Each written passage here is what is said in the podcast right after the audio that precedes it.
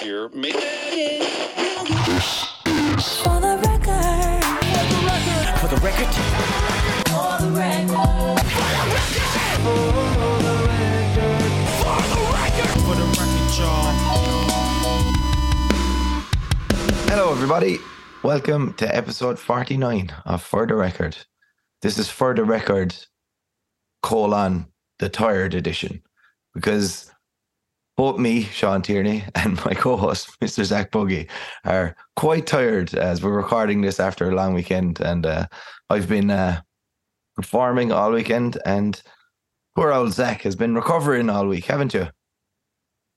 Man, like, I really thought, because we kind of took a break last week because I was sick, and thought that, like, by this point when we'd record, I'd be better and be all like, you know, for the record's back, motherfuckers, braka, braka. And I'm literally like, I'm here clutching my like gallon-sized cup of coffee, because I've only just in the last day like reverted back to coffee after drinking nothing but sugary tea for a week, because like I'm not better, and it's shit. And the only thing that's like kept me going is like listening to tunes, but even that is something that I've only been able to kind of like reacclimate to in the last few days. Because like, I'll tell you something, the album that we're reviewing today, like I don't think I had any of the wherewithal to try and listen to something like this.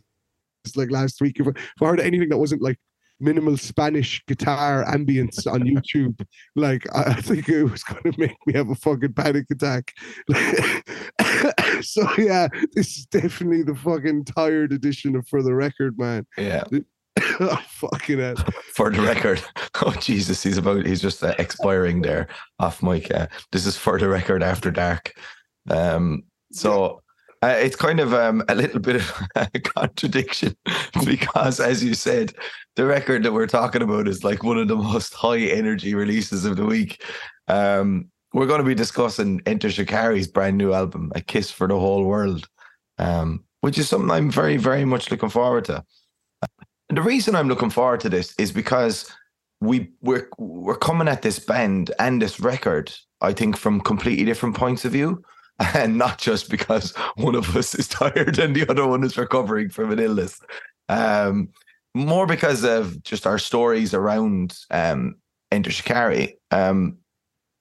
Just to kind of, I think it's worth, for me anyway, just to give context to my review for this record.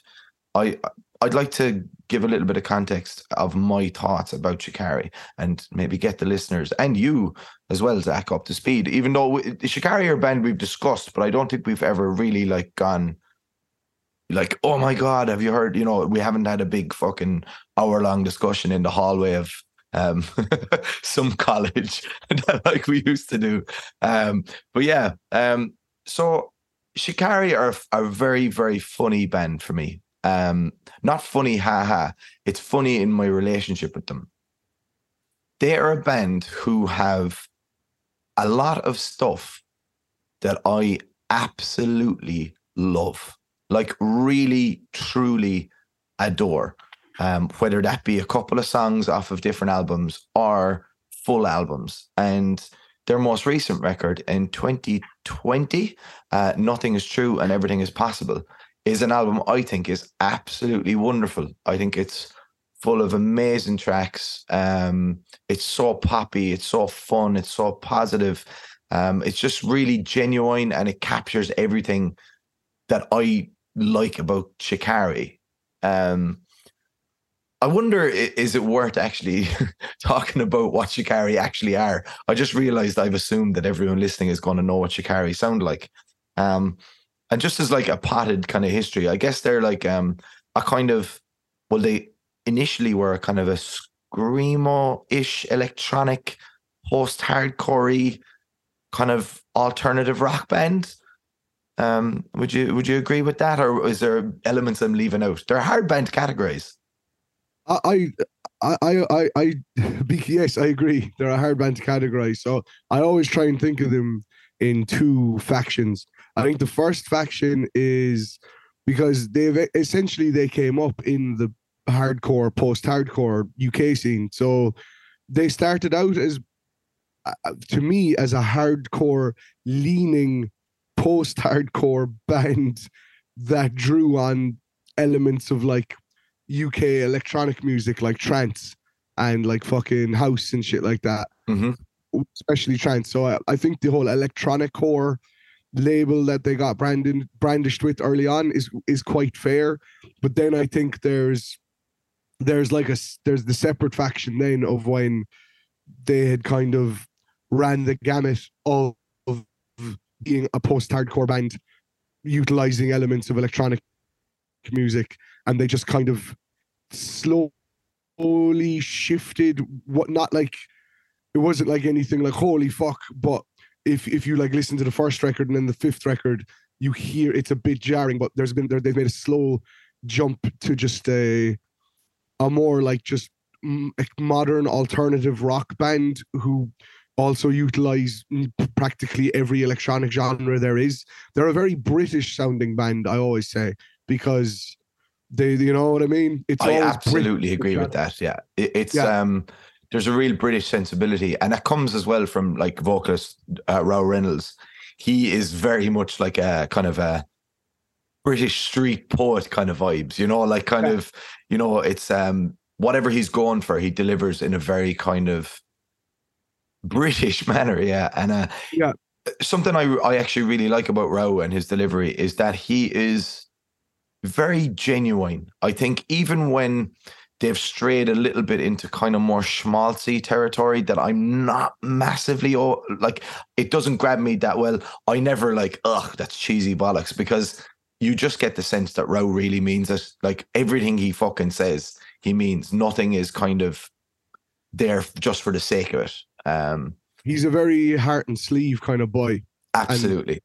And that comes through. And then I also think because he's the one who primarily does all of the electronic production, I think you can very much hear that his influence lies in UK, like British electronic music, like drum and bass, and a lot of jungle influence and trance. And then the later stuff has become a lot more just, I guess, basic synth pop, if you will. But even that, the way they've incorporated that into the more like alternative rock kind of sound, you know, there's even, you know, that they can have something that sounds like the streets one moment, and then it can turn into something that like sounds like an old British hardcore band. Yet I think at this stage, 7 albums in, regardless of whether you're listening to their early stuff or their more modern accessible stuff, they have very much throughout their myriad of influences, like really just kind of, you know, nail their colors to the mast. Like, you know, you can hear Enter Shikari from a mile away now. Like people, like when you know Enter Shikari have their own formula, which I think, and I especially think on this new album, I love the fact that they're at a place where they can, like, they have so much of a discography now and a formula that they can mess around with. You know, they can bring back elements of electronic music that I haven't heard them fuck around with since like their second record. Yeah. And, you know, Rou can pull out an inhale to remind you of their hardcore origins. Yep. Then sometimes he can be flowing like Mike Skinner. So like, I think they are very much at a place now where it all seems effortless. No, and I don't mean that in a mean way, that nothing is surprising anymore, because they've kind of shown us every single trick they have throughout the years. And now they seem like they've just, they're refusing to stagnate to me, even though they have all of these tricks kind of shown to people now. They're still finding fresh and inventive ways to keep their sound interesting. So like, I do think there's a reason why, you know, a band that when they came out, like there was a lot, you know, they were maligned by a lot of people I knew because, you know, no one could handle trance stabs in a song with a breakdown and inhales. And, you know, and like people are like, oh, you like Enter Shikari, and you be kind of telling people they're really good. There's like, just because it goes beyond the parameters of like what you're directly into at 16 years old doesn't mean they're terrible. And now you have them like headlining Slam Dunk Festival this year. I mean, like on tour with the new album, like they're a complete success story, you know. They're always independent on their own labels, and they've kind of won every, like people I know who used to hate them, like when we were kids, love them now, or will at least turn to me and be like, they're a really good band. They never did it for me, but they're a really good band. That's actually a point that I wanted to touch on, because when they hit initially, we'll say, so Take to the Skies was 2007. 2006 or 2007. Yeah, yeah. 2006, but there was like EPs and stuff before that, and they were a big MySpace band, right? Weren't they? Yeah, that's the MySpace era, isn't it? Yeah.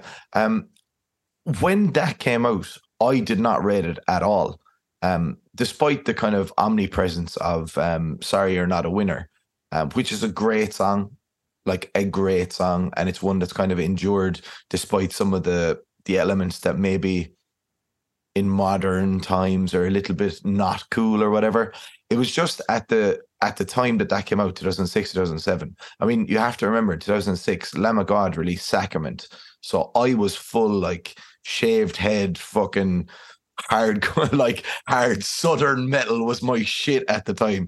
Like, you know, and to be honest, like, I think that, you know, Enter Shikari were very far removed from that. So I didn't really rate Take to the Skies at the time, and I haven't really gone back to reassess it. And that's actually something that's kind of been a common thread, not a common dread, common thread with Shikari's music for me, despite really loving some of their records. Like, I love The Mindsweep and I love Nothing Is True. I have never listened to The Spark. That's the album in between those two records. Like, I don't even understand why that's a thing. Like, you know, I love a good solid proportion of Common Dreads. I think Zonked and like Juggernauts are fucking amazing tracks. And I'm not sure if I ever listened to Flash Flood of Colour in full. You know, they're just a really weird band for me. I don't know. I can't explain it. I have no defense. They're just a band that I always, when I get in on them, I get really in on them, but only the album that's out at that time. I never like, right, I need to go back and listen to everything. You have no idea how much I absolutely rinsed at Nothing Is True and The Mindsweep. I think they're incredible records. I played them to death. And I was like, there's an album in between these two records. Nah, I won't bother with it. Like, you know, just it's a really bizarre relationship I have with the band. And it's one that I think is very different to yours. So I just wanted to bring that up, just to say that when I like them, I really fucking like them. And sometimes I just care so little that I don't even listen to the record. And I don't understand why that is. It's funny you say that, because my relationship, like you said, is very different to yours, but it's actually got a few more similarities than you might realize. Really? Yeah, because I, like, at the time when Take to the Skies came out, I was not ready either for...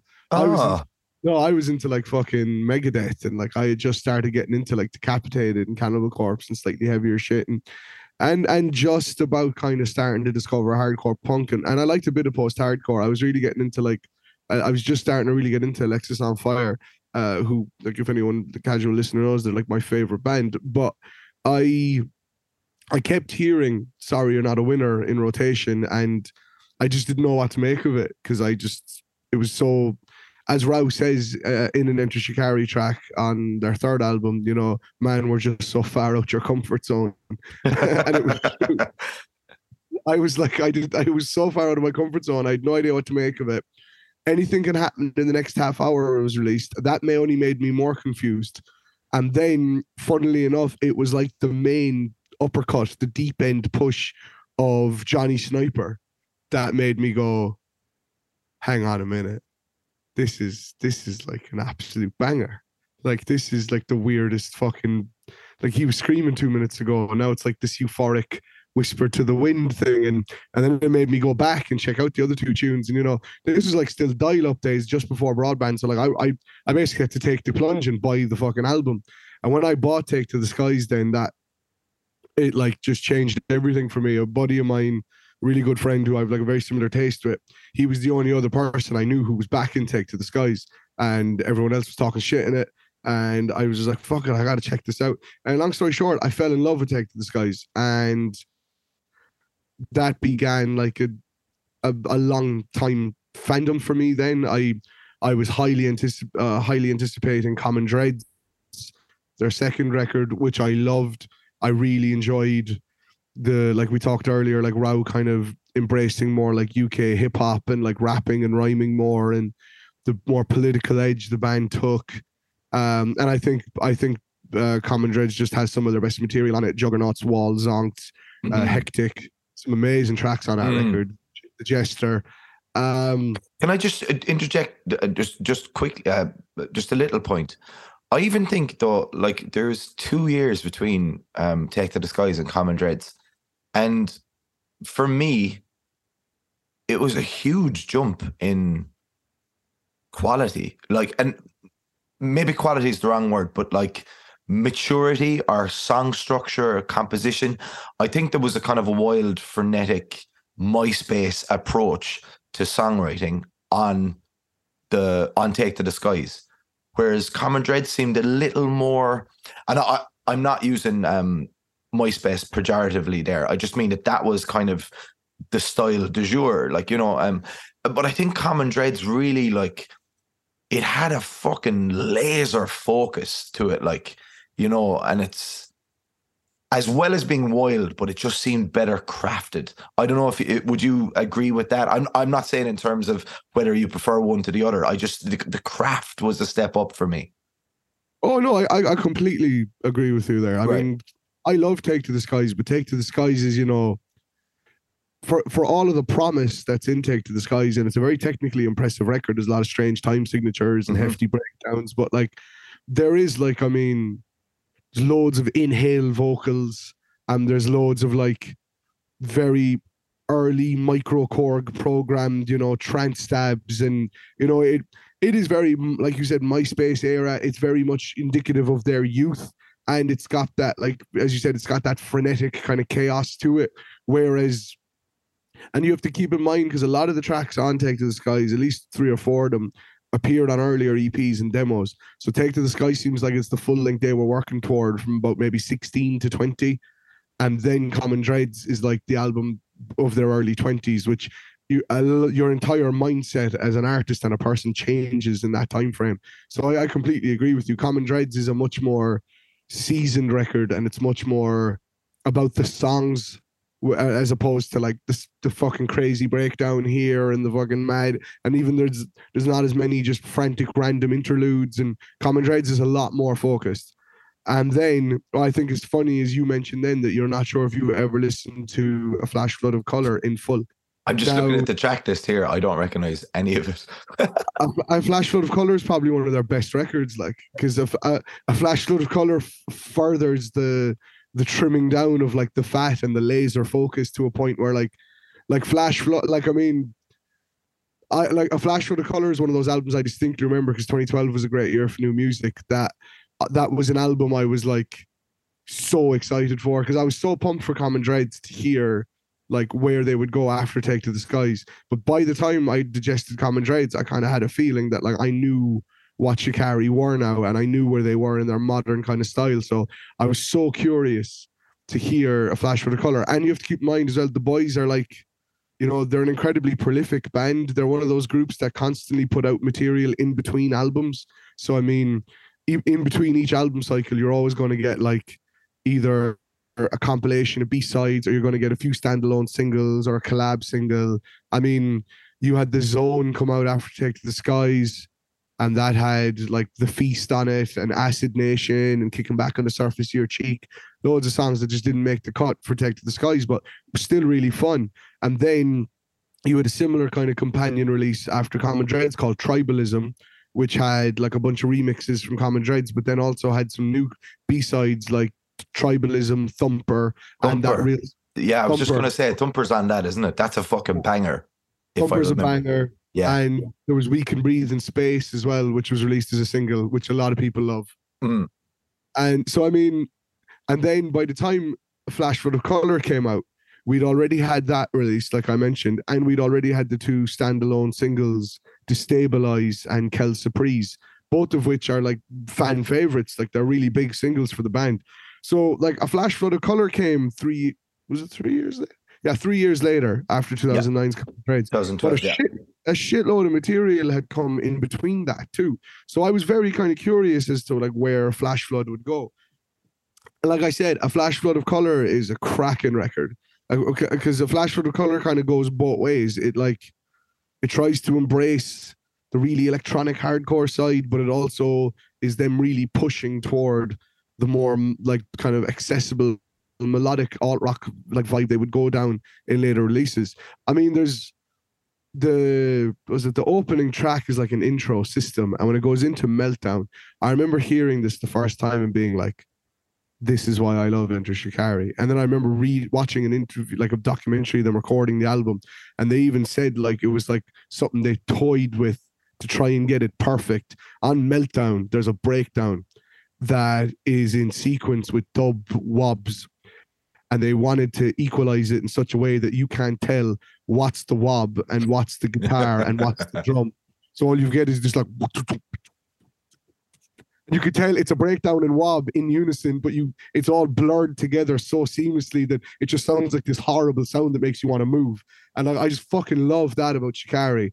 And then, but strangely enough, that album has like, I mean, there's a song on that called Gandhi Mate Gandhi, which is one of the mentalist tracks they've ever written, because that actually came from when I met Rou years ago in the Pavilion in Cork, and I said to him, I said, the tune on the new album, Gandhi Mate, it was when they were touring Flash Flood of Colour, and I said, the tune on the new album, Gandhi Mate Gandhi. And he was like, yeah. And I was like, you basically just put vocals and live guitar, bass, and drums on your old, because Rou used to have his own solo thing called Route, which was just electronic music.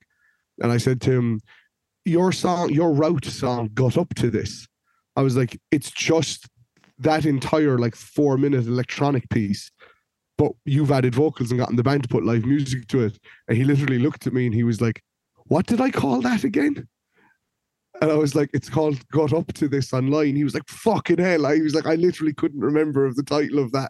He says, yes, I did. He was like, he says, I've always loved that electronic piece and brought it to the band and was like, we should just turn this into a full song. He was like, but I could never remember what the original title I gave it was. So like, even that idea of him like going back, finding this old electronic piece, this mentalist acid kind of noise song, and then getting the whole band to create a full track out of it. Gandhi Make Andy is fucking absurd. But it also had signs of, you know, songs like Warm Smiles Do Not Make You Welcome Here and Pack of Thieves really indicated that kind of like anthemic vibe they were going to hit on the Mindsweep. A Flash Flood of Colour is like the bridge. That's the best way of putting it. A Flash Flood of Colour is like the bridge from Common Dreads to the Mindsweep. It's like half Common Dreads, half the Mindsweep, but tighter and shorter than either of those albums. And then the Mindsweep happened. Now, what's funny to me is you seem to really rate the Mindsweep. And don't get me wrong, I love the Mindsweep. I love everything Shikari have done. But the Mindsweep, to me, at that point, is the weakest of those first four, because I love Take to the Skies, Common Dreads, and A Flash Flood of Colour. I still love the Mindsweep, love it. But to me, it has a tough... It's a really hard one to follow A Flash Flood of Colour. I don't think it's as good as really. Yeah, and don't get me wrong. Like I think like The One True Colour, Anesthetist, Last Garrison, Never Let Go of the Microscope, Torn Apart's a fucking banger. Slipshod is one of the best bonus tracks in album history. Yeah. I love Slipshod. Myself and the lads used to do gigs. Famous Bastard Pigeon, when we play gigs, we just get like the DJ to put on, I give him my phone again, put on Slipshod before we play it, and everyone just be like, what the fuck is this about? Like, I adore that. Don't get me wrong, the Mindsweep is cracking, but to me, the Mindsweep was not them running out of ideas, but I think the Mindsweep was them taking that direction to its final destination. You know, they had done Take to the Skies, they'd kind of shook off the hardcore MySpace shackles and Common Dreads, really refined themselves on A Flash Flood of Colour, and then the Mindsweep was a further refinement of that sound. So I think by the time the Mindsweep ends, that's the kind of end of Enter Shikari as a lot of people know and love them, and even the band have said themselves that they've had people like that they know and respect and stuff kind of say to them, you know, I haven't liked anything since after the Mindsweep. The Mindsweep was kind of the last chapter for a lot of people with Shikari, because you said you haven't listened to The Spark. No, now, not even once. What's funny about The Spark is, I must admit, I was one of the people who thought I was done with Shikari after the Mindsweep, because they put out the first single from The Spark, Live Outside, and whatever mood I was in, at the time, I think it was at a friend's gaff or something, and I heard it. And because it didn't have screaming and because it didn't have any bit of a hardcore like pull for me, I remember just thinking, oh, this is a bit underwhelming. I'm not that blown away by it. I have other stuff to listen to. I'll check it out some other time. And that was it for The Spark. I never actually went and listened to it. Based on, yeah, this is just shows you how weird we can be as humans and as music listeners and stuff. I heard Live Outside once, was like, oh, nah, not really doing it for me. I've got other stuff to listen to. I've got recordings I'm doing myself. I like whatever. I'll come back to it some other time. And I never got around to listening to The Spark. And then, that's so funny, man. I know. And when was it then? The Spark came out in 2017. 2017. So then, 2018, I moved here to London. And I think I heard another single off the album, Rabble Rouser. Mm. And I remember going, that's a lot better than I had convinced myself I thought The Spark was. Why haven't I listened to The Spark? And then I remember, that Live Outside song. And I threw on Live Outside again. And I was like, you know what? I said, this is actually a really good song. It's just not. It's not the Enter Shikari I grew up listening to, because it's not really heavy. And I says, but it's still got all the components of what I love about Shikari. They just repurposed them for a new direction. And I says, when the Mindsweep ended, I was literally saying to myself, okay, they've kind of ran the gamut of this sound. Maybe they should change it up. And now they have. And I kind of turned a blind eye to them when they did what I kind of wanted them to do. So I was like, why am I being a knob? And I went and I listened to The Spark. And the thing I will say about The Spark, I love The Spark now. I have it on vinyl and everything.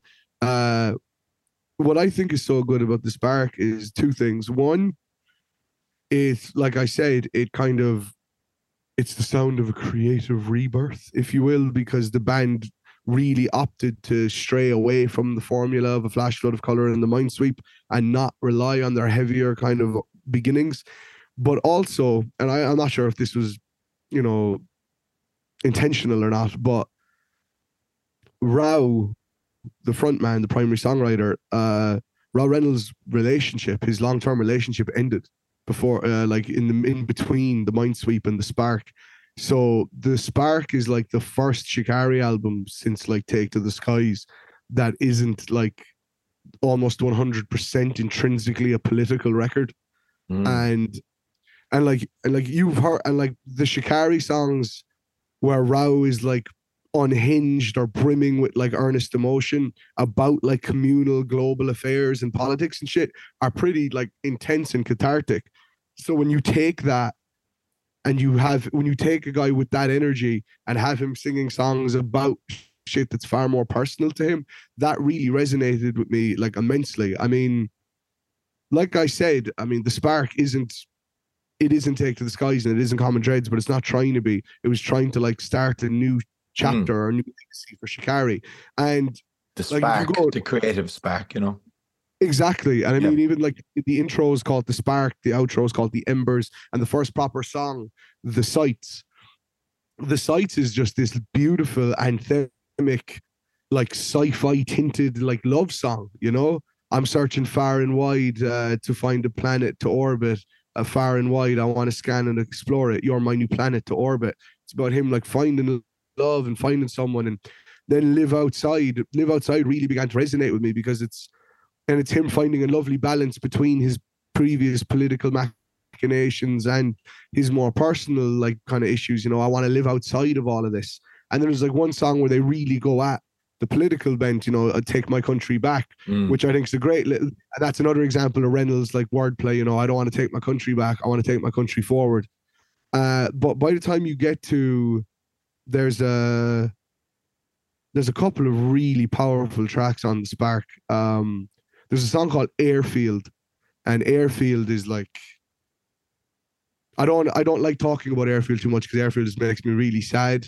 You know, it's a ballad, like it's just a row and acoustic guitar, piano kind of ballad, but it isn't about, you know, it's not about space and time or the fucking the ozone layer or the myriad of stuff that he's talked about in the past. Like it's him really just bearing all, and it's quite fucking soul destroying. And then that like pace is replaced, like I said, by Rabble Rouser, which, you know, like only Shikari could make a song that's such a banger about them playing live. You know, people climbing over bodies like spiders while I'm on stage with a face like a sack of screwdrivers, which is another great line. But there's two phenomenal tracks on The Spark. One is called Undercover Agents, which is probably one of my favorite Shikari songs.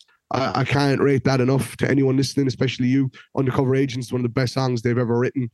And that closing track, An Ode to Lost Jigsaw Pieces in Two Movements, that's really difficult to listen to. That's gorgeous. It's a gorgeous big piano-y ballad, but like that's like the most fragile and vulnerable like Rou Reynolds has ever been on record. Like, and it's really, you know, there's just like a bit toward the end where he, like, you can, like, you know, when you hear someone like literally holding back their tears, yeah, like you can hear him like just earnestly talking about, like, and he's very vague, like he doesn't put anyone in any awkward position, but he really kind of states, like, you can tell that like the way his life was headed, he thought that was it. Like he was getting married, his life, that was his future, yeah. His life was sorted, and he ends up saying, you know, I've lost more pieces of my jigsaw. It doesn't seem worth making now. So like it really, The Spark is like the real transitional album for Reynolds of like finding himself again and finding purpose again. So this tangent has brought me to why I think Nothing Is True and Everything Is Possible is such a special record to me, because to me, Nothing Is True and Everything Is Possible is like, you know, without sounding too convoluted, The Spark sounds like the record that was kind of the make or break, I think, for Shikari as a band and for Rou as a songwriter, where they didn't want to write a hardcore leaning record anymore. They didn't want to prioritize politics.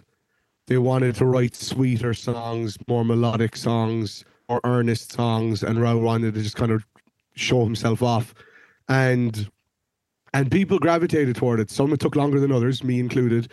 So I was really hyped for Nothing Is True and Everything Is Possible, because I was like, okay, now the band, they've taken 3 years. They've shown that this new vibe really works for them. And then when the Dreamers Hotel came out, that was everything I wanted from them at that point. It perfectly balanced the sincere lyricism, the political lyricism, Rou's shitheaded kind of street poetry, and it had kind of gotten to that point now where they were starting to be able to draw on any type of influence that they have and make it sound like Shikari.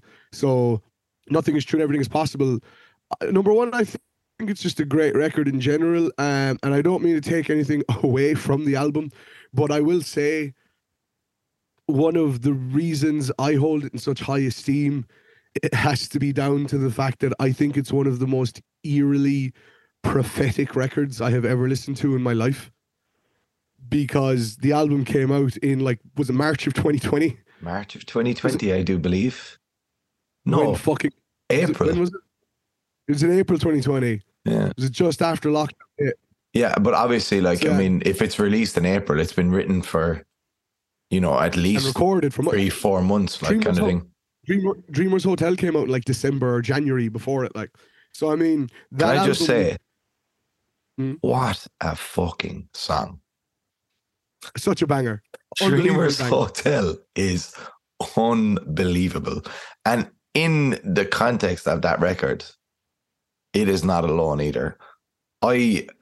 I think that it's so sorry to kind of interrupt, but I just think it's so interesting that, like, you have this really kind of deep love for the band, and, like, you know about Rou's relationship breaking up, and you've seen the progression and you know, the vulnerability in some of his, like, you know, all of this stuff, all that stuff that you've, like, so passionately described. And I'm someone who, Like, I don't have that connection at all to Shikari. And I think that Nothing Is True and Everything Is Possible is a special record as well, but for completely different reasons. You know, it's really interesting. I think it just demonstrates what a fucking great record that is.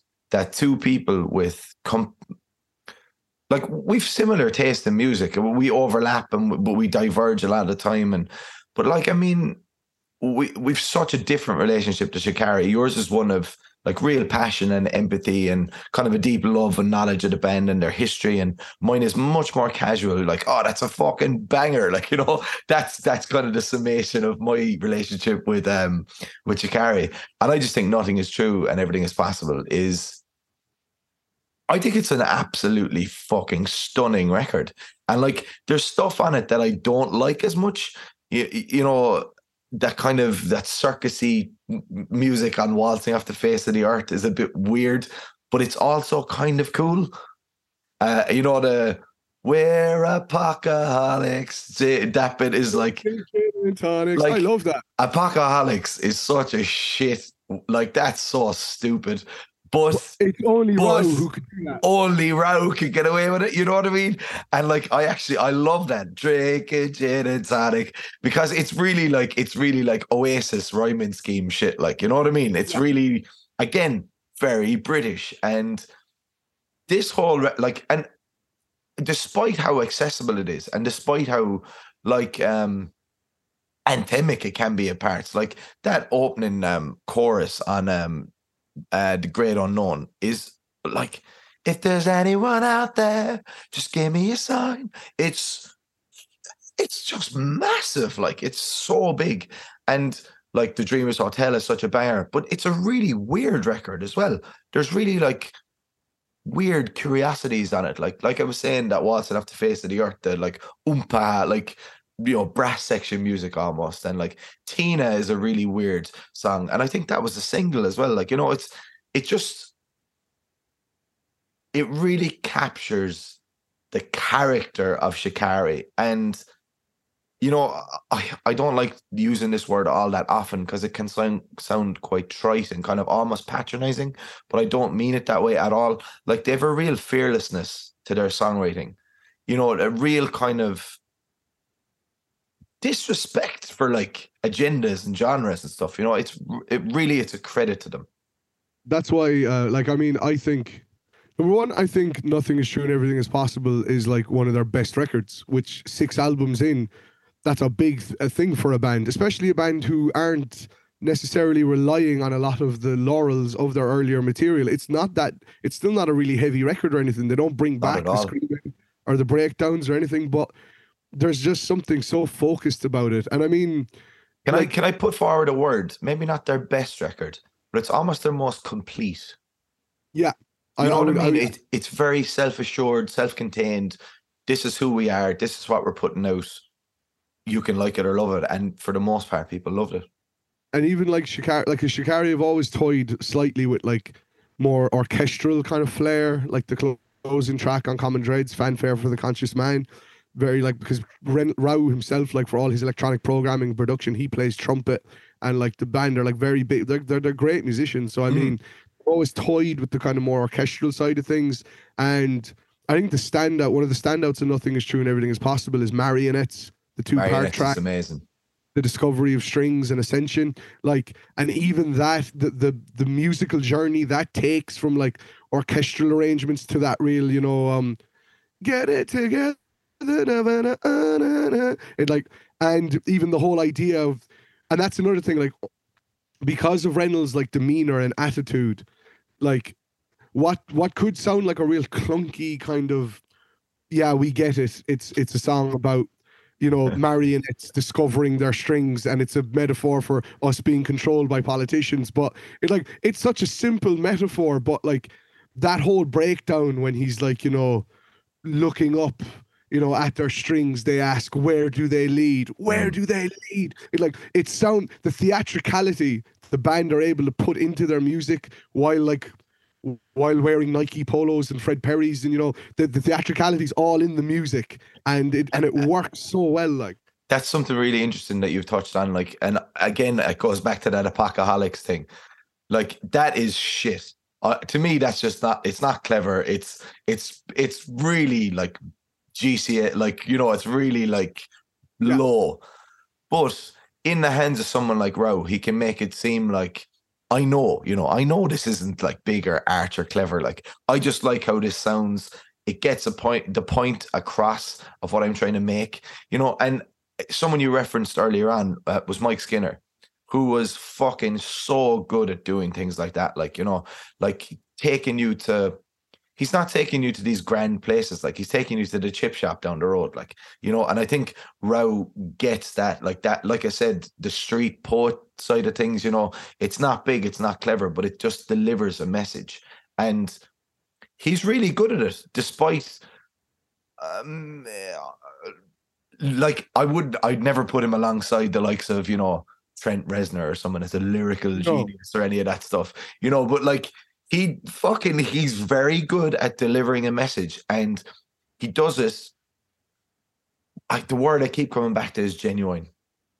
And he does it in such a genuine fashion, and you can always smell sincerity from a mile off. 100%. And I think that that's such a strength of Shikari.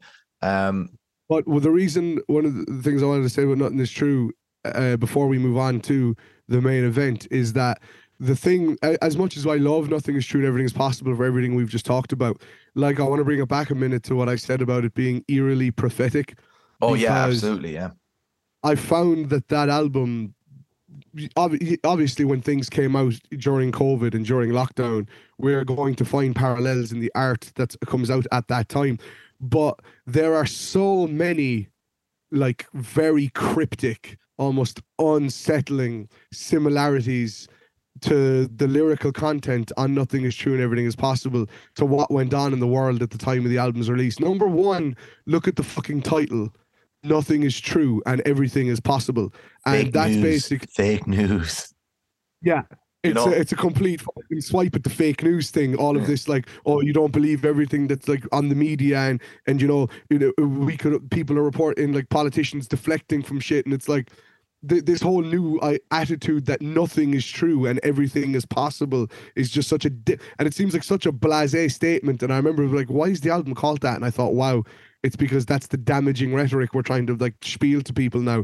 And then when you get into songs that, like, feel like they're referencing lockdown, like Modern Living still fucking freaks me out, you know, the I'd like to welcome all my people here, but listen close, everything you love is about to disappear. I feel it's coming, there's something in the air. This is Modern Living. Like, it's like, what the fuck were you on, man, when you wrote that? Like, he must have realized when that came out, like, holy shit, that's scarily reflective of, like, what we're doing right now. Like, it had to have been a weird moment for him when he was like, particularly because we went into lockdown a month before this came out, and he was like, I'm about to release a song and, like, foreshadows all of this shit. Yeah. It must have been a really weird place to be in for him. Yeah. Yeah. So, like, that type of shit really kind of stuck in my craw. And one lyric I majorly think, I think it's something that should, like, be put on fucking banners, is from the Dreamers Hotel, you know, where he says, students, nuance ain't nothing but a nuisance. You're either good or you are evil. You play a prick and there's no sequel because that's the will of the people.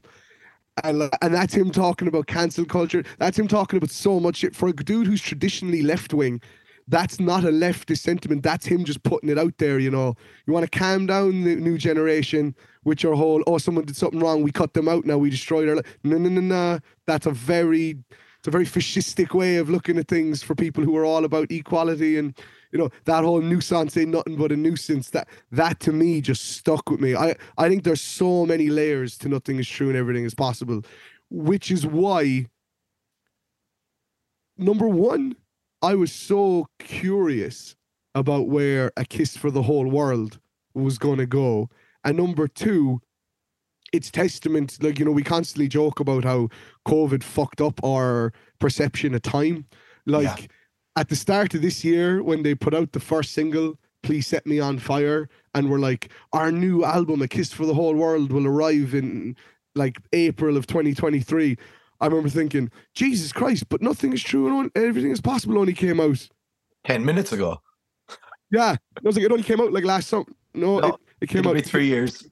3 years. It came out more than 3 years ago. I'm like, oh, fuck. Okay, we are doing a new Shikari album. So, because when the boys would drop an album, they relentlessly tore it. And they weren't able to do that for what was arguably an album that, like, probably deserved the biggest tour yet. So, all of those factors have made me kind of very curious as to what A Kiss for the Whole World would sound like. And because of COVID and everything, I felt like the album was coming a lot sooner than it was. And because of how powerful Nothing Is True and Everything Is Possible was, how much it built upon the creative rebirth of The Spark, and because of how eerily relevant it felt to the times, I felt very much like A Kiss for the Whole World had massive shoes to fill.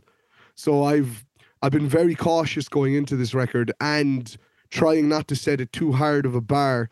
But as you can see from me flowing through this, I love Shikari so much that literally back earlier this year, when they announced A Kiss for the Whole World, I went back and went from Take to the Skies to Nothing Is True and Everything Is Possible with all the EPs and singles and like remixes. I listened to the full discography over a couple of weeks to proper like refresh myself on everything, because Rou even said his goal, this is the second Shikari record after Nothing Is True that Reynolds has produced himself. And he said he wanted this to simultaneously continue the modern direction they're going on their last like two records, but also feel more like a retroactive celebration of everything Shikari has been up to that point.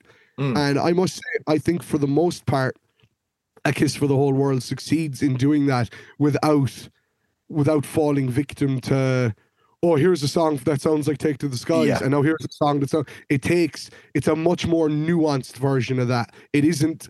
And maybe some people are disappointed there isn't a wink, wink, here's a Take to the Skies song, and wink, wink, here's a heavy song. But it definitely subtly, in a nuanced fashion, plumbs the depths of their back catalogue and like takes little motifs and tricks and repurposes them into their new kind of style. Yeah. How are you feeling on the new record? Just before we get into our feelings on it, this is Shikari's 7th album, and it's after earning them their first ever UK #1 album, which is fucking awesome. For a band as independent, alternative, and DIY as Shikari, just a massive well in, lads. That is fucking awesome news. And like they beat some fucking big releases as well, because of the record store day stuff with like Metallica and Taylor Swift and all sorts of mad shit. And Shikari got their first ever UK #1 album, which is, yeah, I just think that's fucking stellar. How I'm feeling about the record. It's almost like how I feel about Shikari as a whole. There is stuff on this that I absolutely adore, and then there is stuff that I just, it's fine, you know, I'm not like mad about it. But will I start with my negatives? Because I think that's actually a smaller pool of things to talk about. And they're actually, they're quite subjective as well. I think it's a taste thing. I'm not mad on when they go full drum and bass, like on the intro and Bloodshot. They sail a little bit too close to like the Prodigy experience. And well, I wouldn't call Bloodshot drum and bass so much, but I do find it funny you say, because I wrote a review of the album for work, and I actually mentioned that Bloodshot almost sounds like an experiment to be like, what if the Prodigy wrote a post-metal song? Yeah, that is not the whole song, just the start of it. It's got that old school Prodigy vibe. It's very kind of. I'm not well up on my dance terms, so I might have misused drum and bass there. I just don't want anyone to come to us and be like, "That's not drum and bass." Yeah, but you know, whatever that is, like, you know, out of space Prodigy, whatever that genre is, that's what I'm on about. I don't know what that's fucking called. Okay, it's a very OG kind of rave kind of segments is what it is. And I just think when you're aping the Prodigy, or when you sound like the Prodigy, you need to be absolutely amazing at that thing, particularly because of the Britishness of Shikari and the Prodigy and the immediate parallels and the immediate similarities. And I just don't think they ever reached that height. Thankfully, though, there aren't too many of those moments on the record, and they don't dwell on them when they are. So again, very minor kind of critique. The other problem then I have is kind of the more, you touched on it, the orchestral moments, the grander moments. You know that big outro on Deadwood? Yeah. I think it's good, but, you know, it's a bit unfair as well, because you're talking about bands with much bigger budgets and all of that. I understand that. But, you know, when you're, for want of a better word, you're a big alternative rock band, there's a bar when it comes to those big grand orchestral moments, and I find it very difficult not to compare, we'll say, the like of the outro of Deadwood to something like Biffy Clyro, who for me have absolutely nailed those huge world-ending atmospheric orchestral outros, and they don't quite reach those heights. And again, I know it's a budgetary issue more than likely. Like, you know, I mean, Biffy Clyro can probably call on whatever symphony orchestra they want in the world, whereas I'm sure Shikari can't. Not that Shikari aren't a huge successful band, but, you know, there are levels and all that stuff. But again, that's kind of it. It's not that it's bad. I just, it's when they sound like other big bands, I find they fall down. It's when they sound like Enter Shikari that they really fucking soar for me. I just think that they're really good at that. The other thing, like some of the interludes and codas, like aren't like massively necessary, but they don't take away from the album as a whole. Like, so it's not a big negative. They're all my negatives. That's it. I think this is a really, really good record, man. I really, really like this, and for me, I was 4 tracks into this and I was like, oh shit, this is an album of the year contender, because the first 4 tracks on this are absolutely unbelievable. Kiss for the Whole World, Please Set Me on Fire, It Hurts, and Leap into the Lightning. What the fuck, man? Like, that is how you start a modern alternative rock, electronic, pop influence record. Jesus fucking Christ. It's got hooks everywhere. Choruses the size of planets. Like, you know, there's like 2 choruses on Please Set Me on Fire almost. You know, there's hooks everywhere. It's like the Please Set Me on Fire and the I Wanna Be Ash in the Atmosphere. Set me off. So good. So, so good. And like, you know, that kind of real posy vibe they can bring in. Like on It Hurts, you know, talking about your self-worth and everything. Oh, man. Chef's kiss to Enter Shikari. The opening run in this record is stunning. I'm fucking all about it. So, like I have my grievances, but they're very, very small. And again, like I said, it's only subjective, and it's kind of by comparison with bands that I hold very dear. That's it. I actually couldn't agree more with you about the first 4 tracks, because when I went into the album, the first thing I noticed was that tracks 1, 2, and 3 are 3 of the 4 singles they put out before the record dropped. Because the first single was Please Set Me on Fire, then It Hurts, then Bloodshot, then A Kiss for the Whole World. So by the time I came to the album, I had already heard all of those singles and seen all of those videos. So when you click play on the album, I might have had a listen maybe to Set Me on Fire when that was the first one, yeah? Very first, yeah. I might have. I'm not, I actually can't remember. But I had no prior listening to the others.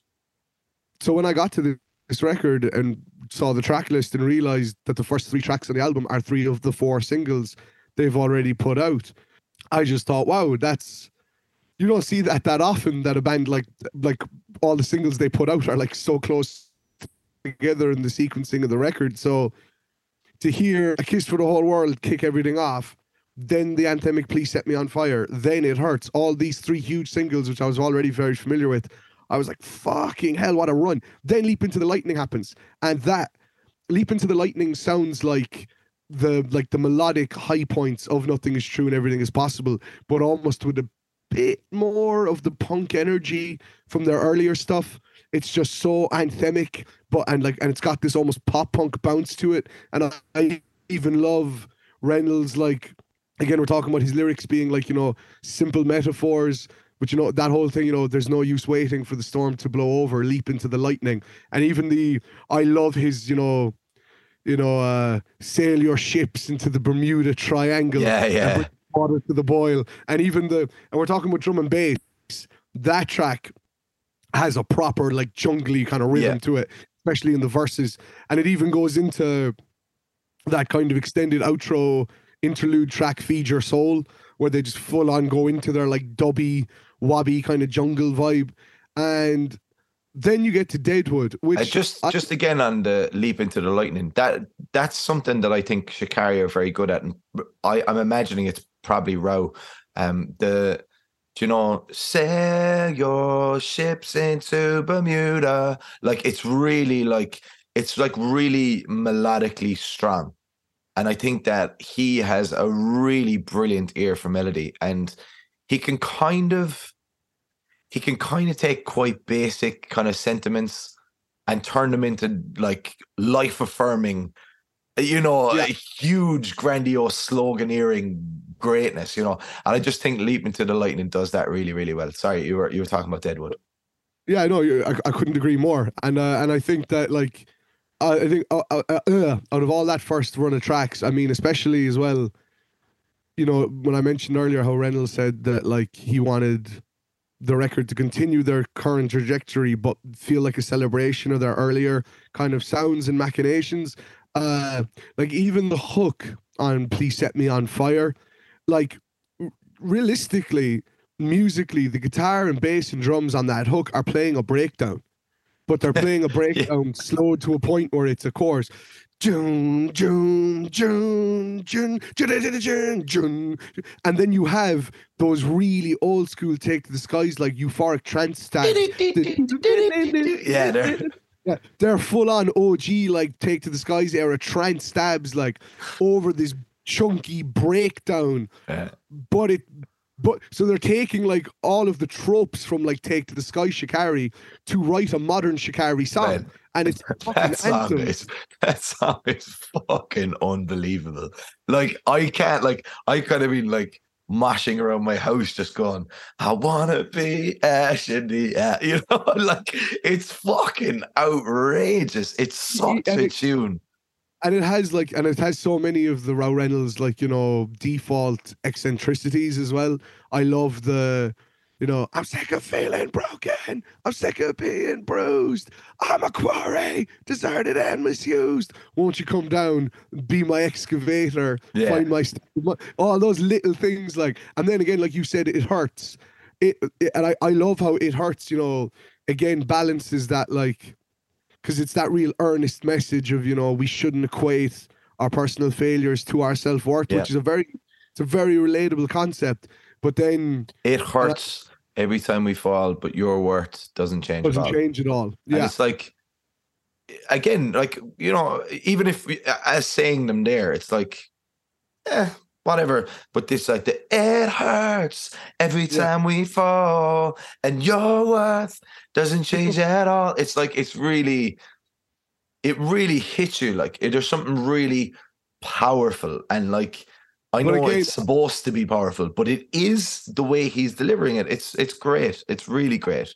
And I love Shikari because just as that hook finishes and you're like, wow, that's an anthemic banger hook, nearly heading into overtly sentimental territory, but then just as it approaches that gap, then Reynolds pulls you with his verses, which are much more self-aware, you know, pigeon steps, cause and effect, and like, it almost sounds like someone taking the piss out of, like, a fucking self-help motivator, you know. I can detect the high pressure, feeling isn't a treasure, and the bass, and like, and even that line from the bassist Chris Batten, you know, unless you fight the inevitable, you'll never know if it truly was. and then you've Chris the guitar, Rob the guitar. So let's fight it. I just think it's a fucking anthem. But by the time you get to Deadwood, I get what you're saying about you. You see, you seem like you're a bit ho-hum about Shikari's more orchestral leanings, whereas I'm so used to The Boys now. I was waiting for the orchestral song. You know, I knew there had to be one song where Reynolds got his composer pen out and got his fucking string friends in and like made a real kind of. It's literally just that the fault of comparison. That's all it is. It's not that I think it's bad, because it's really not, and it's really well put together and really well crafted. I just don't. It doesn't hit the heights of other similar-ish artists who've done that for me. That's all. That's literally all. It's again, like, when I'm listening to it, I'm having a great time. It's only when I fucking put on my semi-analytical, like, reviewer's hat that I just it would be disingenuous of me to sit here and be like, that is one of the best orchestra. You know what I mean? That's all it is. Yeah. And I don't want to do that. So that's all it was. But it's just the fault of comparison. That's all it is. But I'm a sucker for it. I love the I love the unhinged performance from Reynolds.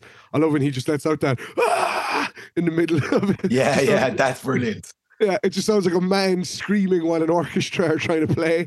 And I also love that big ending when he's got all the effects on his voice and he's like, you know, I want to feel the way you feel. Yeah, like, and it almost there's a dichotomy between his voice sounding incredibly robotronic, when he's basically just shouting for how much he wants to feel like a normal human again. I want to feel the way that you feel. Oh, I definitely think that's interesting. Yeah, I never actually picked up on that. That's fucking deliberate, definitely. Yeah, that's really interesting. Actually, I never thought of that. Yeah. Then we get to Jailbreak, which Jailbreak went from being one of my first listens. I was like, this is a nice song.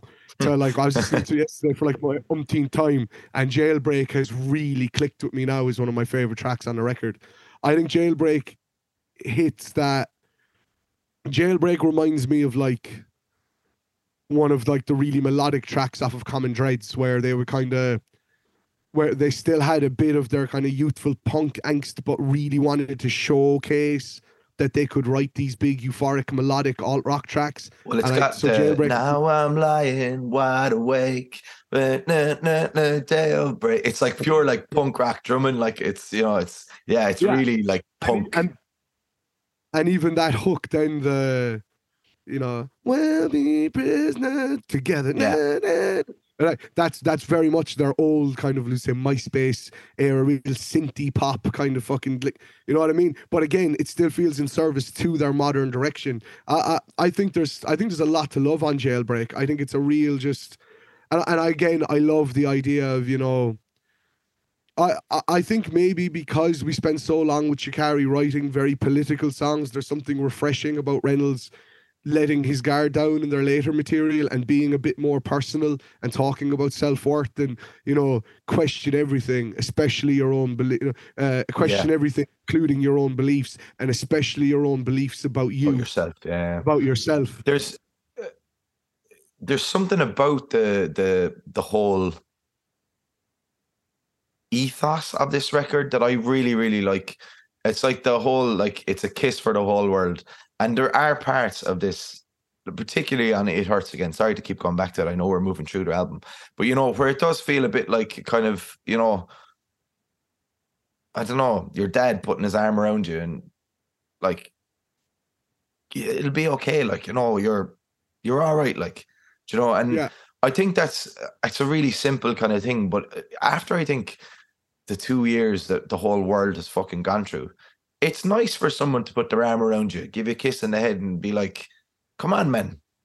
Do you know, we'll be okay. We can get through this together. And like, that is a real, I could find myself getting a little bit kind of emotional talking about it, because that is something I think a lot of people need. And I think that Enter Shikari are such an important band to a huge amount of people.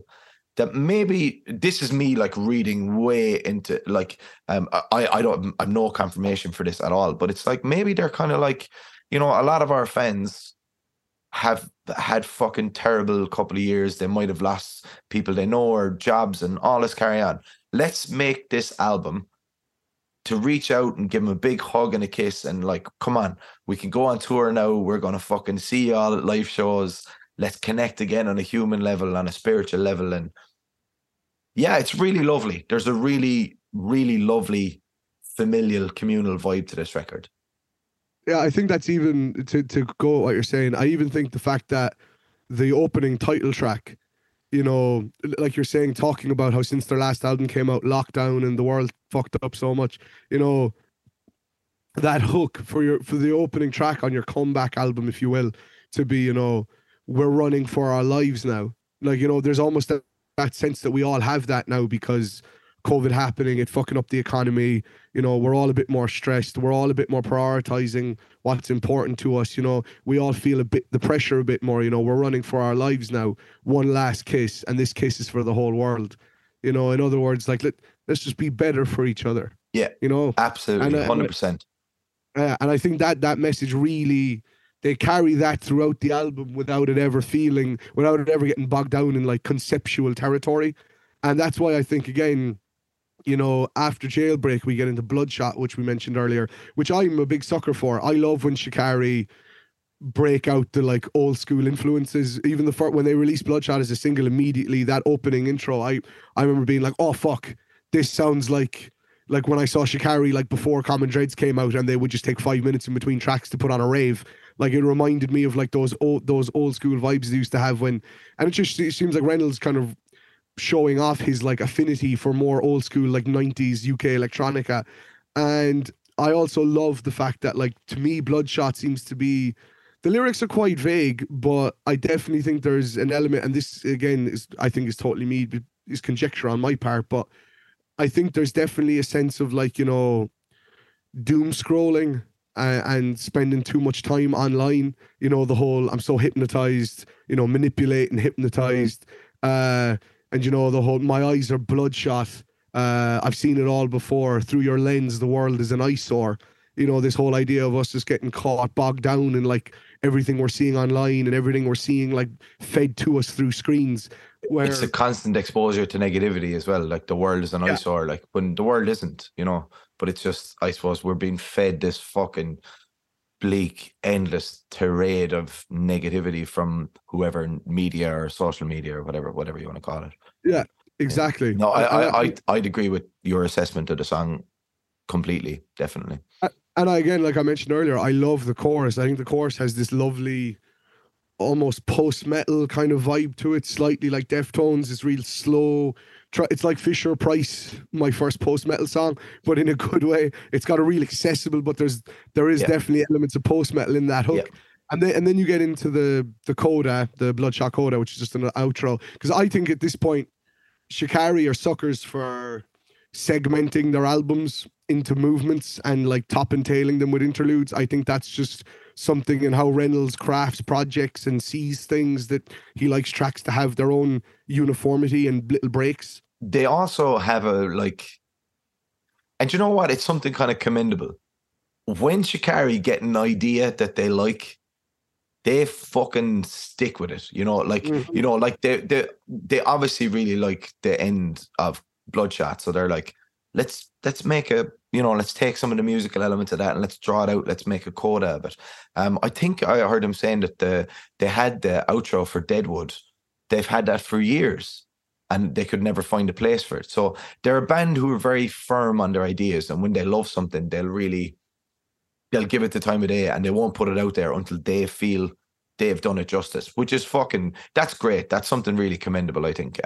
Whether I like it or not, or whether I like the music, whatever, you know, I love the fact that they dig their heels in about their own ideas and they go for it. It's fucking cool.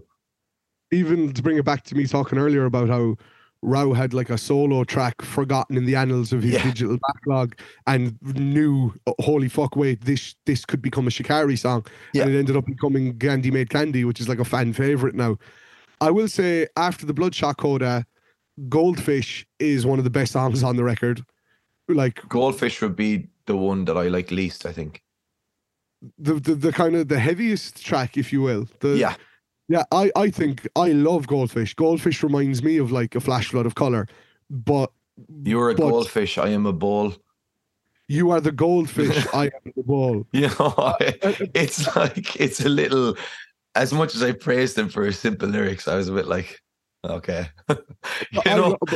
It just rubbed me up the wrong way, maybe. Goldfish would be one of the ones that has had the least impression on me so far, I think. But I think Goldfish goes back to what we were saying about Marionettes off of Nothing Is True and Everything Is Possible, where it's a clunky, cliched, on-the-nose metaphor, but because of Reynolds' theatrical kind of animation and eccentricities, he makes it interesting again. You know, the whole idea of, you know, it's basically saying that, you know, we're powerless, you know, to control that, you know, like we're goldfish, we swim in a bowl, you know, and like there are people out there who basically operate as the bowl. I exist through space and time.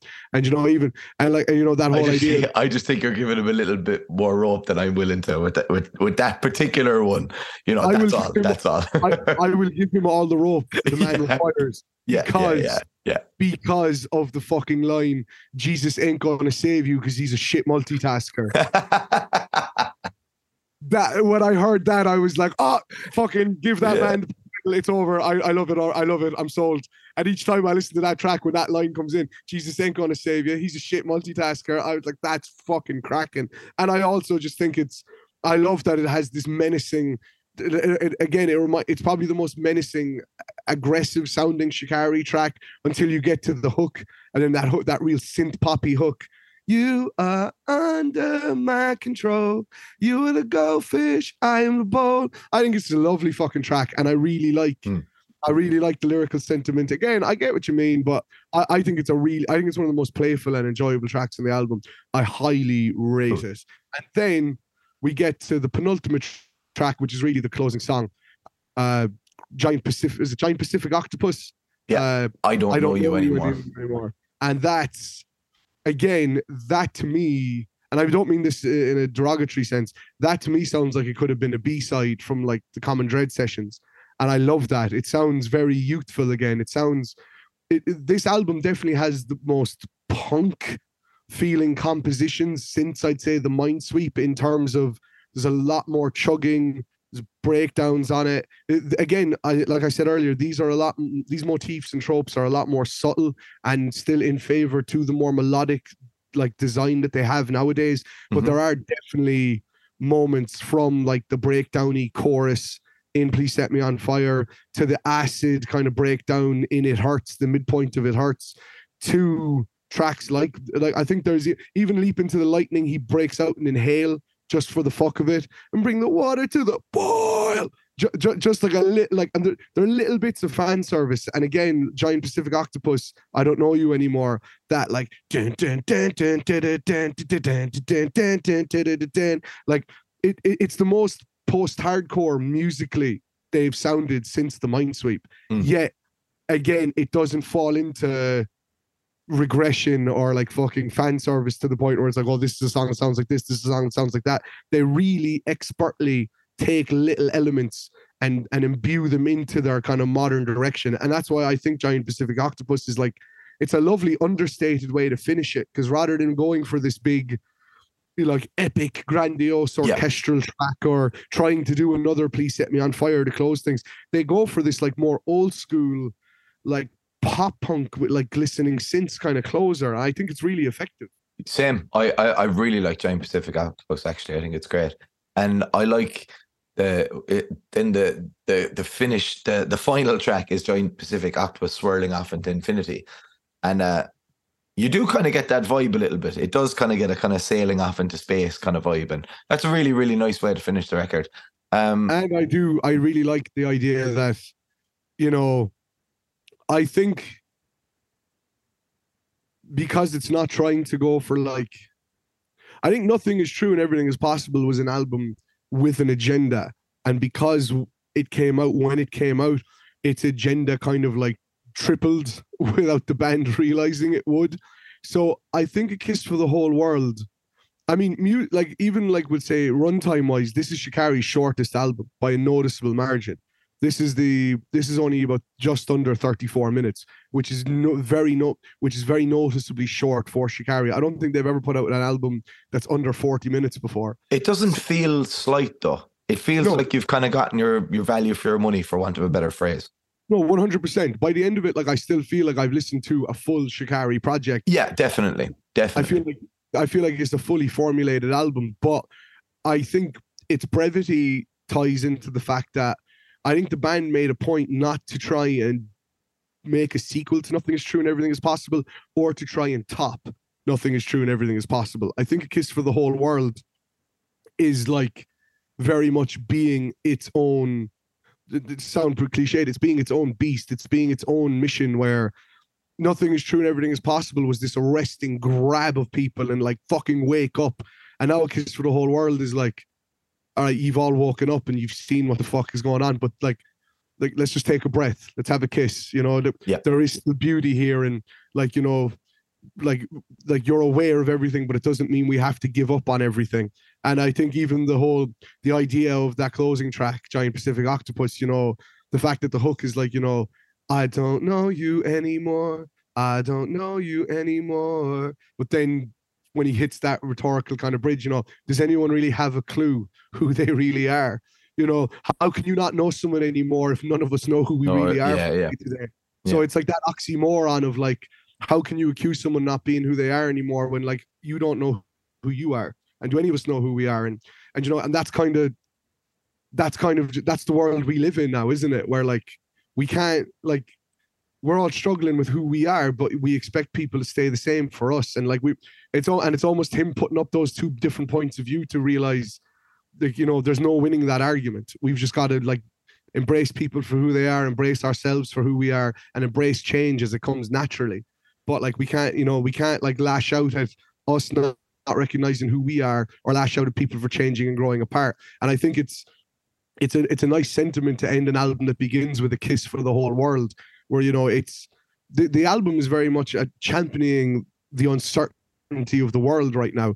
Nothing Is True and Everything Is Possible was like drawing awareness and attention to the world being on fire, and now A Kiss for the Whole World is being like, it's the only world we have though, so we've all got to kind of accept our flaws and our faults, and like, you know, like really lean into each other to try and like fix this fucking fucked up world we have. You know, be my fire lily on the frozen ground, on the blackened ground, as he says. You know, I think this is a very, you know, every Enter Shikari album is a bit pretentious, but when a band are called Enter Shikari, which means the hunter, you know, this band, they're very much, like I said, theatricality, eccentricity, you know, unity, that's all in Shikari's music. And I think A Kiss for the Whole World is a very understated follow-up to Nothing Is True and Everything Is Possible, where it's not trying to one-up it, and it's not trying to... It almost serves as like an epilogue more than a sequel. And I think it's really rewarding in its understated approach. That's kind of what I'm getting from it.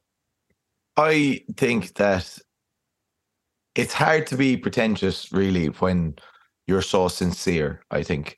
There's an element of kind of posery that always comes with pretension, that I would see anyway. Maybe my etymology is wrong there, but there's a kind of a... Yeah, I wouldn't call... I know what you're saying. They definitely have ideas, grand ideas, but they kind of, you know, the sincerity gets them over the line, I think, anyway. Yeah. I think overall, this is a really, really good album. And it's interesting, and it's brave, it's fearless, it does a lot of different shit. It's never afraid to be fully Shikari, like reaching for high levels of musicality, and, you know, they have grand ideas and they have grand aspirations, and for the most part, they nail them. I've minor quibbles with it, but nothing that would detract from my overall enjoyment of the record. They're only when I kind of get a reviewer's hat on or whatever, and I try to get a little bit more analytical, that those things come to light. Whereas I had a drive to a gig over the weekend that was like kind of over an hour. So I listened to this twice on the way, and I just, I really enjoyed it like the whole way through pretty much. It's only when I sat down and I got like into it that I was like, okay, I could say this is a negative or this is a negative. But I think overall, this is a really, really strong addition to the canon of Enter Shikari. And because I like this one so much, I'll probably not bother listening to their next one. that seems to be my pattern. But yeah, no, all joking aside, I think this is really strong. It's really cool. I depending on how the rest of the year goes, I wouldn't be surprised if it was in or around my top 20. It might not be. It might fall short, but depending on how the rest of the year goes and depending on how much I replay it, because I replayed Nothing Is True to death and The Mindsweep the same. But I really, really like this. And coming at this from the point of view of someone who's not a kind of lifer at Enter Shikari, like diehard, like yourself, I think that's a success story in itself, really. That, like, I just think this is a great album. If you like pop alternative music, pop inflected alternative music, then there's really nothing that you should turn your nose up at here, unless you're still in the 2007 mindset of, yeah, I don't like MySpace bands. You know what I mean? Other than that, I can't really see how you'd find too much fault with this record, because it's really good. It doesn't ever hit. Those first four tracks are amazing, but overall the album would never really, I'd never be like, oh my God, this is an absolute world-beating record or blah, blah, blah, blah, blah. I just think it's a really, really good, really fun, really interesting and enjoyable way to spend 33 and a half minutes. I think it's like, at this point, you know, I think at this point, with 7 albums in, there's no one you can really compare Enter Shikari to except themselves, and they're only really in league and competition with themselves and their own back catalogue. Definitely. So I think to put out one of very few bands you could say that about. So that's to their credit. Yeah, they've really carved out a niche for themselves. Absolutely. And I think A Kiss for the Whole World, I think this new album just continues that vibe where it just, you know, it's like you can't, the only thing you can really compare this to critically, properly, realistically is their previous albums. Yeah. And if you're a fan of their work, like, then there's nothing not to like here. And like I said, and for people who are like the deep listeners like myself who are big into them, this continues, like, this doesn't feel like any bit of a step backward or regression. It very much succeeds in what Rou Reynolds said, where it's continuing the trajectory of their last 2 albums, this more melodic vibe, but with subtle, like, celebratory motifs of their previous output and their past. And it, like, so, I mean, it feels like hearing Shikari continuing their progressive mission, yet there are moments that go, fuck, yeah, I remember when Rou used to do those inhales. And, yeah. Oh yeah, that reminds me of their earlier breakdowns, and so it really does feel like a celebration of the band and a celebration of like positivity, whereas it still feels like a creative step forward while not trying to one up Nothing Is True and Everything Is Possible or feel like it's in league with it. It feels like it's doing very much its own thing, and I could see people saying, oh, it's a bit more straightforward. For a Shikari record, it's a bit more straightforward than Nothing Is True, which has so many movements and shifting pieces, and I think that is a conscious decision. The band wanted to write an album of bangers, and I think that's the last thing I'll say on A Kiss for the Whole World. As expansive as Nothing Is True and Everything Is Possible is, I feel like A Kiss for the Whole World, especially with what everyone's been through the last few years, this album feels like it was written to be performed live and embraced by people. Nearly every song here feels like it's designed to go off in a packed room and encourage sing-alongs. And like, it feels like the Shikari album that, like, even though every Shikari album like is like that because they're a great live band, but you can almost hear almost levels of calculation, like these tracks pine to like be played in packed rooms and have them shouted and sung back in ecstatic euphoria. That's what A Kiss for the Whole World feels like, and I think the band succeed tenfold. I think it's, and like you said, I don't think it's a fucking life-changing album by any means, but for Enter Shikari, it's another excellent, consistent contribution to their like unmatched canon. And like, what more can you say about it? If you like Enter Shikari, there's nothing you won't like about this. And like you said, if you like alternative rock, you like synths, you like pop motifs, you like your punk a bit accessible, like this is just a great all-around rock record, and one of the strongest accessible rock records of the year, I'd say. Yep. No arguments here. No arguments here. Yeah, well in, and congrats again on the #1 album, lads. Hopefully this episode might get to your ears. But if not, if anyone else listen, check out Enter Shikari's record, A Kiss for the Whole World, because it's well worth your time. So yeah, that's been episode 49 of For the Record. Thanks a million for listening. As always, join us on For the Record Pod, Facebook and Instagram. We really, really appreciate you listening. Anything you could do to help as well, give this a share, give us a review on Spotify. I think that's a thing, or like us, or give us a 5-star shit or whatever. Any of that stuff. But anything you could do, if you feel like there's anyone out there who might listen, enjoy listening to us talking shite, do let them know. We'd really appreciate it. So thank you very much. My name is Sean Tierney. He's Zach Buggy. Talk to you next week. Music is the best. Bye.